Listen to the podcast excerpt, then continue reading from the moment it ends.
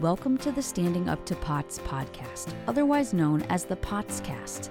This podcast is dedicated to educating and empowering the community about postural orthostatic tachycardia syndrome, commonly referred to as POTS. This invisible illness impacts millions, and we are committed to explaining the basics, raising awareness, exploring the research, and empowering patients to not only survive but thrive. This is the Standing Up to POTS podcast. Hello, fellow POTS patients and terrific people who care about POTS patients. I'm Jill Brook, and today we are going to discuss resilience with our guests, Dr. Kathleen Gorman Ezell and Katie. You may recall that Dr. Gorman Ezell is our Standing Up to POTS counseling expert. She's a licensed independent social worker and professor at Capital University and today she has brought along a student from one of her classes. Katie, thank you both for being with us today. Thank you for having me on. Thank you so much for having us. So, I think everyone will recall that Dr. Gorman Ezell is a clinician and a researcher. She specializes in the area of chronic illness, and she's done lots of great episodes with us in the past. But, Katie, we haven't had you on as a guest yet. Can you tell us a little bit about yourself? Yeah, of course. So I am a first year student at Capital University and I am a major in social work.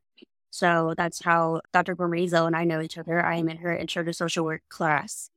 And I was born with a condition called Goldenhar syndrome. It is definitely not as common as POTS, and I definitely have not really met anyone in my day to day life that can relate to me. But I think this community, although it's not exactly the same, I will feel seen and understood by this community and we can probably share a lot of common ground. Yeah. Do you want to give us a little taste of what it is to live with your syndrome? Yeah, of course. So, Goldenhar syndrome is something that causes complications on one side of the body. And for me, that's my right side. So, I am missing my right lung. I am deaf in my right ear. And the right side of my face is asymmetrical. I don't have a lot of vision in my right eye. So yeah, the main things of those that have affected me the most in my life are the way my face looks and the fact that I'm missing a lung. Yeah, wow. Okay. So thank you for being willing to share that with us. And so my understanding is that in this class on social work, you are discussing resilience, yeah? Yes, we did just discuss this last week. Okay, so Dr. Gorman Ezell, what is resilience exactly? That is a great question. Uh, I think probably the best definition of resilience is the ability of a person, family, group, community, even organization to recover from some type of adversity and resume functioning. We also have to look at how people are able to cope with adversity. So that's interesting. So you kind of mentioned getting back to a baseline level of functioning if I'm hearing that correctly, does it also imply that your mood is where it used to be and that you're as mentally healthy as you used to be, or is it mostly about functioning? So I think the implications are there for both. And I think you hit the nail on the head when you said get back to or overcome, because I think some situations that can happen right? That can happen in some financial situations, or that may happen in some more temporary types of situations. But I think when we're talking about things like whether it's a marginalized community or whether it is chronic illness, sometimes you can't return to baseline or it's a chronic ongoing struggle. So it's not something that's overcome or easily overcome. Okay, so it could look like either getting back to a baseline or maybe finding a new way of being that works for you or basically Yeah, kind of establishing a new normal. But I think one of the things that, you know, Katie brought up when we were in class and and I agree wholeheartedly, especially with my kiddos' history of chronic illness that we've talked about in the past is that sometimes being told you're resilient doesn't feel like a compliment so I feel like we have a lot to dig into. This is so interesting. Before we dig into that, would it be okay if I just ask Katie, what does resilience mean to you or when you learned about it? Can I just ask what you thought about the resilience chapter? Yes. So when I hear the word resilience. I also think you hit the nail on the head when you said it implies that there's something to be overcome. And I think the word resilience implies the existence of something negative, which is why I agree that it is mm. definitely not a compliment in my case. I think it can be, like Dr. Gorman is always saying, when it is kind of more of a temporary setback, like a financial mm. situation or something that, you know, can be overcome and not something that's just kind of like a part of who you are. Right. So I guess I'm still a little unclear. So, does resilience imply that you get back to where you were before the challenge, or does it just mean that you find a new way to kind of live well, even if that has to look very different? I think it depends on the community in which you're talking about. And, and I think that's what makes resilience challenging in some ways is it can't necessarily be a blanket statement an all or nothing type of thing because I think, Katie, when we were talking about it in class, one of the things that you shared was sort of that look. And maybe you could share that with the listeners. Yes, absolutely. Whenever you say that look, I see it in my head. It's just a look of pity. And to me, this is just me. This is just who I am as a person. And if I was not born with this condition, I just I wouldn't be myself. so when I tell people that I only have one lung, it's just a fact. It, it is what it is. But I always get the, oh, oh my gosh, you're so strong. And I'm just like, but like, what else do you want me to do? Do you want me to just grow another one? Like, I don't know what you want from me. So yeah, the look always makes me angry. No, yeah, because um, it, it sounds like maybe the implication is that there's something wrong with you. Yes. Yes, absolutely. And I have had to overcome my own beliefs about the way I was born. And I have had to fight my own belief that there was something wrong with me. So when I get the look or when I get this so called compliment of resilience or strong or whatever it is, I feel like I have to fight that all over again because there is that implication there of there is something to be overcome when really it's just me. well, and I think I think we see that a lot in chronic conditions, right? So if we think about the POTS community, one of the things that comes to mind is first of all how difficult it is to be believed and to get the diagnosis. And then the diagnosis comes and you're explaining to people, okay, this is what's going on. And then the comment is, Oh, you're so resilient. How strong of you. And then that implies that you should be able to do things that maybe you're not in a place where you can do because of the chronic illness. So this is funny because this is way more complex than I was expecting when I was going to a resilience conversation. Okay. So this is sort of a lot to unpack. Is it okay if we kind of back up a little bit and maybe do like purely resilience 101 and then come back to this stuff about how maybe it has been turned into something that people just say and where it's hard to figure out kind of what the meaning is. I guess so if we go back to kind of what resilience is, I guess it sounds like resilience is something that people have when they're able to basically get life back on track after a big challenge? Yeah, absolutely. I think it's any way that a person can use their strengths internally to cope with adversity, right? And so that adversity can look a lot of different ways. And part of what leads into resiliency are what we call risk factors and protective factors. And that's going to help determine how quote unquote strong you are and how resilient you're able to be. And so when we talk about risk factors, risk factors are really any situation that can increase the vulnerability of a person. So whether that's socioeconomic status, whether that's access to healthcare, whether that's chronic conditions, those would all be considered risk factors. And then on the other end, we have what we call protective factors, which really promote the resiliency. And protective factors are any factors that can moderate or mitigate and protect against some type of vulnerability.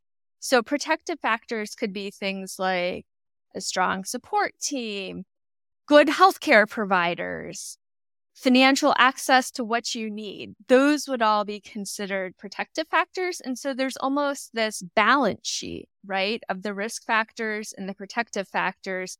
And based on how that checks out, if you have more protective factors, the idea would be in many situations that you would have higher resiliency.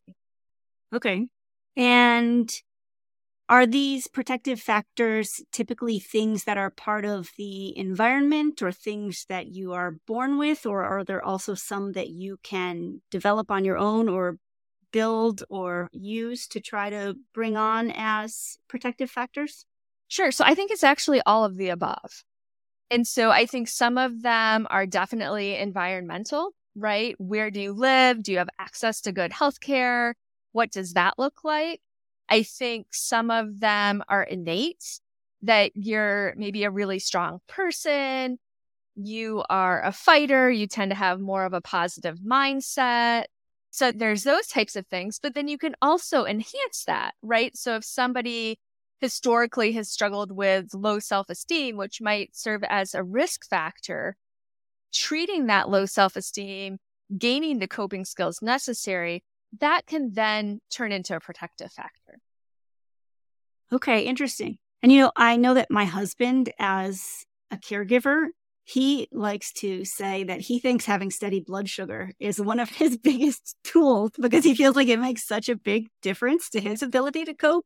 I mean, is something like that even Absolutely. Yes, that would be considered a protective factor. So your husband's blood blood sugar definitely is a protective factor because to me that sounds like there might be things that you could do like strategies for becoming more resilient are, are there like some established yeah. ones of those absolutely i think having a healthy self-concept having a healthy self-esteem i think putting yourself in a situation where you have a strong support network and you have access to the resources you need all of those things are going to make you more resilient I think where things then get complicated is just whether or not that resilience is seen as a sign of strength, viewed as a little bit of a character flaw, how it's interpreted by people.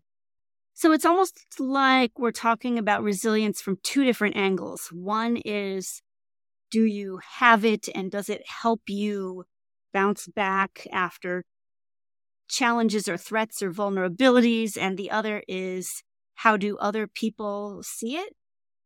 Absolutely. So, to your first point, I kind of think about resiliency like a good analogy is sports. And if you have a football team, for example, that's playing and the offense is down and the coach comes in and gives them a pep talk, kind of gives them a strategy, what they can do to turn things around. Even if it's a really tough defense, they can be resilient rise to the occasion and overcome that difficulty. And that's resiliency in a really positive, good, healthy way. But I think when we're talking about chronic illnesses, where it gets a little murky is that we can develop skills that can promote resiliency.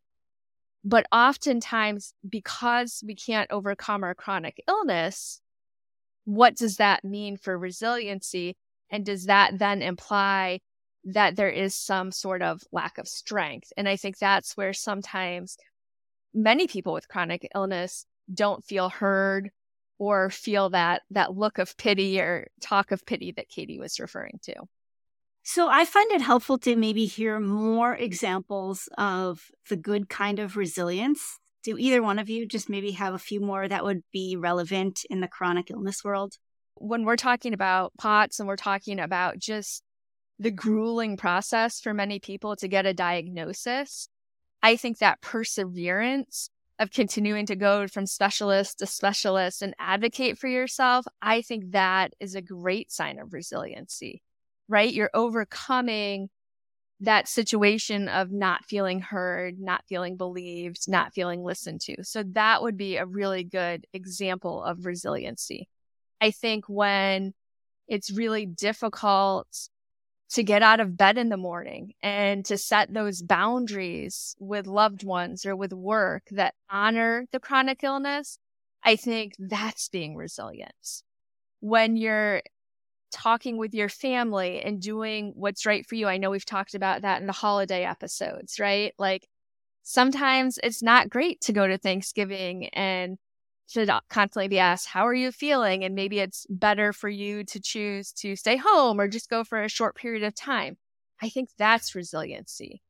I think those are all positive examples of resiliency within the chronic illness community. And then what what would you say are some some classic negative examples? I think some negative examples would be more, you know, if you are at that fa- family gathering and someone says to you, Oh, what have you been doing? How's work going? And you say, Oh, you know, it's been really tough. I haven't been feeling really well. And then people would pause and say, Yeah, that's really hard, but you're so resilient. You'll get back there. You'll be okay it almost takes away from that lived experience.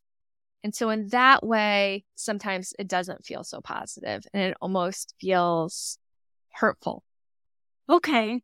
So, having resilience is a good thing. Using the word resilience to maybe minimize somebody else's experience or to be able to say, ah, you'll be fine, you're resilient, is the part that is the negative part. Am I missing? Yeah, I, I think so because a lot of times when it happens in those situations, just like Katie said, it's not a choice. It's not like people choose to have POTS or people choose to have the Goldenhar syndrome or people choose to have any number of chronic illnesses, right? It's just something, unfortunately, that they've been dealt and have to deal with. And so I think it's important to have that distinction that you just described between wanting resiliency, but then also being called resilient in the context in which it takes place. Okay. So, Katie, do you feel like resilience is something that you strive toward, even though it annoys you when other people call you resilient? yes. I think any individual person can define what resilience looks like for themselves. And that's when I think it can be a positive thing. Like for me, in the past couple of years, resilience has looked like going to therapy and unpacking all of the negative core beliefs I have because of like my school years and everything I've been told and everything I've kind of been taught to feel about myself because I've been taught that it's negative. I've been taught that it's like a hindrance to me. So to me, resilience in the past couple of years has just like fighting that and mm-hmm. learning that it's just me. And I genuinely, I used to kind of say that to myself. That used to be kind of my mantra, but I wouldn't really mean it. Just like, this is just part of who I am. I wouldn't be who I am for, for this. I used to not believe that, but I think I am in a place where I have accepted that now because mm-hmm. there's a lot of anger that comes with chronic illness, I think. And at times, I think others that haven't experienced it, I think that's where the resilience comes from, like the compliment of resilience, quote unquote is that they want to erase that anger. I think you're exactly right. Two things can be true at once, right? Yes. You can feel angry and you can take that as a compliment, you know? So I think allowing those two things to be true at the same time and to hold on to those things. Yes. So it sounds like maybe we have two really practical questions that would make sense. And one you've kind of already addressed, but I'd love to hear from both of you if you have any other practical tips for people to increase their own resilience, especially when it comes to living with chronic illness or any part of life. I mean, I guess even if you're not more resilient in terms of your chronic illness, if you can be more resilient in terms of your career or your relationship or something else, I mean, it would be nice to have more in any area of life. But then my second question is if there's any practical tips for how to respond to people who say, Oh, you're so resilient, because it sounds like that comes up often enough that it would be good to have some ideas of how to help people deal with that too if they're encountering the same thing as you are, Katie. I can respond to the first question and then maybe Katie, mm-hmm. if you want to respond to the second one. In regards to your question about practical strategies to increase resilience, I would say advocating for yourself is really important. And whether that's with family, whether that's with friends, whether that's with physicians or care teams, that advocacy goes a really long way in developing resilience. I think not only advocating, but setting boundaries and knowing what you need and being able to be comfortable with that. I think that helps with resiliency. I think getting a solid care team as well as emotional support team in place can be really helpful. And I think also knowing when you need help or to go to therapy is actually a way to build resilience and can be extremely helpful. Okay, fantastic. I know that in the nutrition world a long time ago, I haven't seen data on this recently, but they used to talk about how any little tiny step in a positive direction is worth a lot because then it makes the next step easier. And so the example was always like, even if somebody can just start taking a multivitamin once a day, that'll make them more likely to do the next healthy thing, which might just be like drinking a little more water. And eventually, like, you know, you kind of get on a roll and you build up momentum. And I wonder if there's anything like that in the resilience world also. I know that when I have been kind of at my worst in terms of chronic illness, sometimes everything feels so hard, right? And so even just saying, advocate your, for yourself.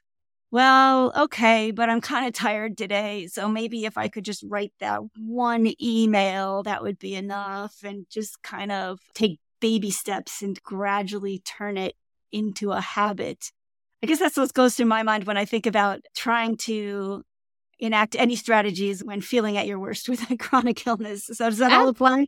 Absolutely. And I think, you know, it can be as simple as getting out of bed, right? Some days it's hard just to get out of bed or to eat something or to take a shower and just being able to do a task of daily living can be a form of resiliency. I think you've got to be able to meet yourself and your illness where you're at. And I think for everybody, that's going to look very different depending on the day or the hour.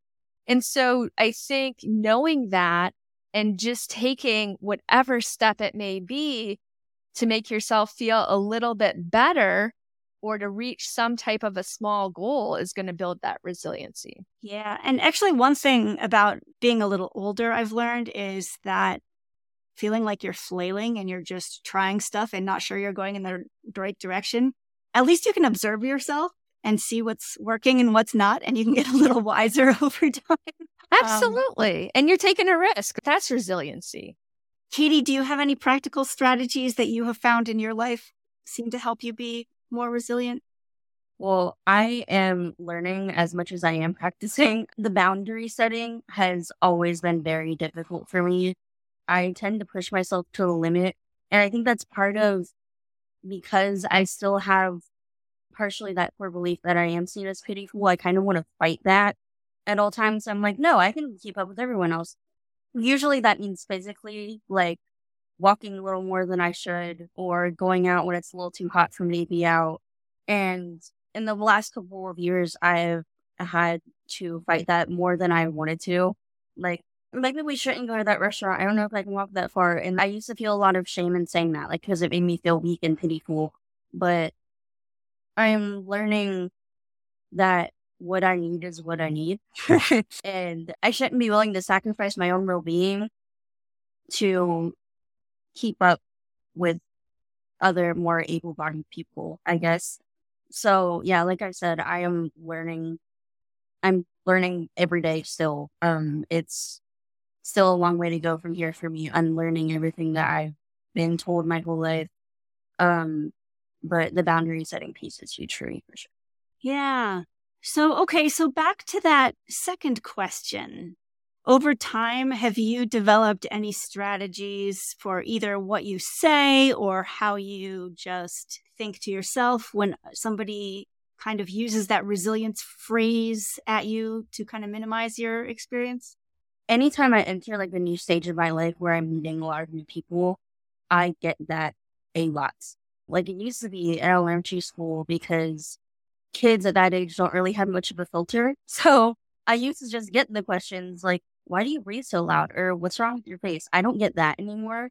But I used to get that. And that used to just like stop me in my tracks. I didn't know what to say to those people because even then I mm. was like, I don't owe you an explanation. Why are you just asking me this? I'm just trying to like eat my fruit snacks. What are you talking about? I would get that from a very, very young age. And I used to just accept it as a compliment at the time because I know that's how they meant it. And I was just like, thanks. I didn't realize the other implications behind that word. But as I've grown up and as I've heard that more, my way of kind of not combating it, but like my response to it is just like, well, I don't know another way of living. I have said mm-hmm. that to people. I acknowledge where they're coming from. I acknowledge their intentions and that they mean it. Um, they're coming from a place of kindness. So I will still say thank you, but I will still also make sure to include in that that maybe you see me that way because you haven't lived as me, so you see it as something negative that I have to fight through. But for me, it's just me. I've never known another way. So I think that implies that there is something negative there that I'm actively fighting through when in reality, this is just like always going to be who I am. There's nothing to really overcome there. It just is. Yeah. And I wonder how much thought really goes into people saying something like that. I'd, I'd be curious what you think, Dr. Gorman Ezell, because sometimes I wonder if people sort of they don't know what they want to say in that situation and they just know that they want to be friendly or positive or something so the first thing that comes out of their mouth is you know oh you're so resilient. But have they really thought about it? Do they really mean that? I wonder if it's sometimes just a thoughtless comment that comes out or do you think that there's yeah no i think i think a lot of times it's like a platitude or just something they don't know what to say. It's sort of like when you're walking somewhere and someone says hi how are you? Most people don't really want to stop and hear how you are. They just want to stay good and keep on going right and i think it's a similar situation i think when people get confronted with something that they're not expecting or that they feel awkward and they don't know exactly what to do. They kind of scramble for words and then think about something that could come off as positive and then want to get out of that conversation as fast as they can. And I think sometimes that's where that, oh, wow, you're so resilient. Anyways, good talking to you, right? I think mm-hmm. sometimes that can happen. And so I think it's also letting people know and educating them that, like, yeah, this can be a strength. Sometimes there's aspects of chronic illnesses that can serve as a strength. And then there's other times that they absolutely can be risk factors, right? But that it doesn't necessarily define the person, like we've talked about in terms of identity and things like that. Yeah, I have so many interesting thoughts on this. I feel like this was a way more complex issue than I was expecting, but I'm thinking about like some of the things that I have maybe had to do because of chronic illness. So, for example, rebuild a career that fell apart because of POTS, but then figuring out how to make it something that I could do from home in a position. And there's some of the things like that where like I'm kind of proud of that. And Absolutely. I feel like it was resilient. And so if somebody told me I was resilient, I'd be like, yeah, damn right it was. and so I think it's all like super nuanced. There's so many different contexts and I feel like it's it's interesting like there's some things that I would want to feel proud of in terms of resilience, but then I also completely understand the other side of getting called resilient if it's kind of just a way to say, "Oh, you have a major, you know, thing in your life and I'm going to just sort of remind you that that's there." But it's all a very kind of complex little situation, huh? It is. It's, and I think it's very contextual, right? And so it also, I think, depends on who the person is saying it to you.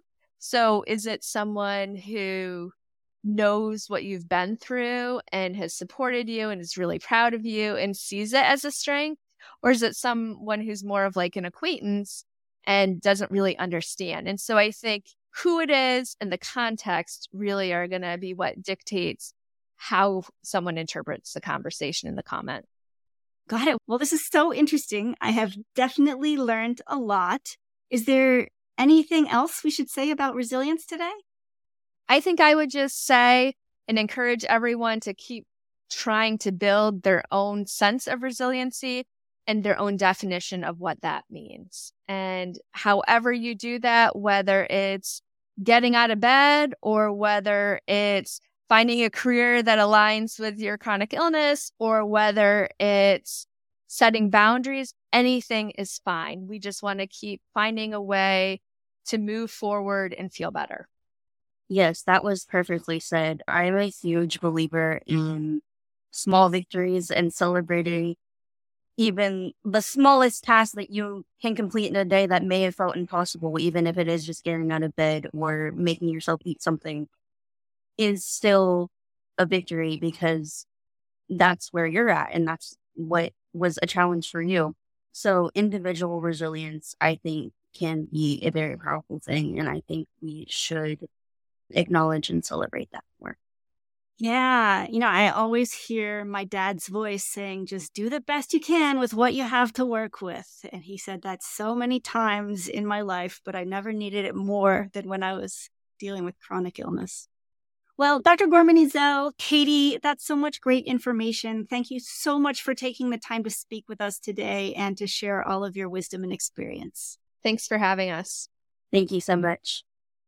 Okay, listeners, that's all for today, but we'll be back again next week. Until then, thank you for listening. Remember, you're not alone, and please join us again soon. As a reminder, anything you hear on this podcast is not medical advice. Consult your healthcare team about what's right for you. This show is a production of Standing Up to POTS, which is a 501c3 nonprofit organization. You can send us feedback or make a tax deductible donation at www.standinguptopots.org. You can also engage with us on social media at the handle Standing Up to Pots. If you like what you heard today, please consider subscribing to our podcast and sharing it with your friends and family. You can find us wherever you get your podcasts or at www.thepotscast.com. Thanks for listening.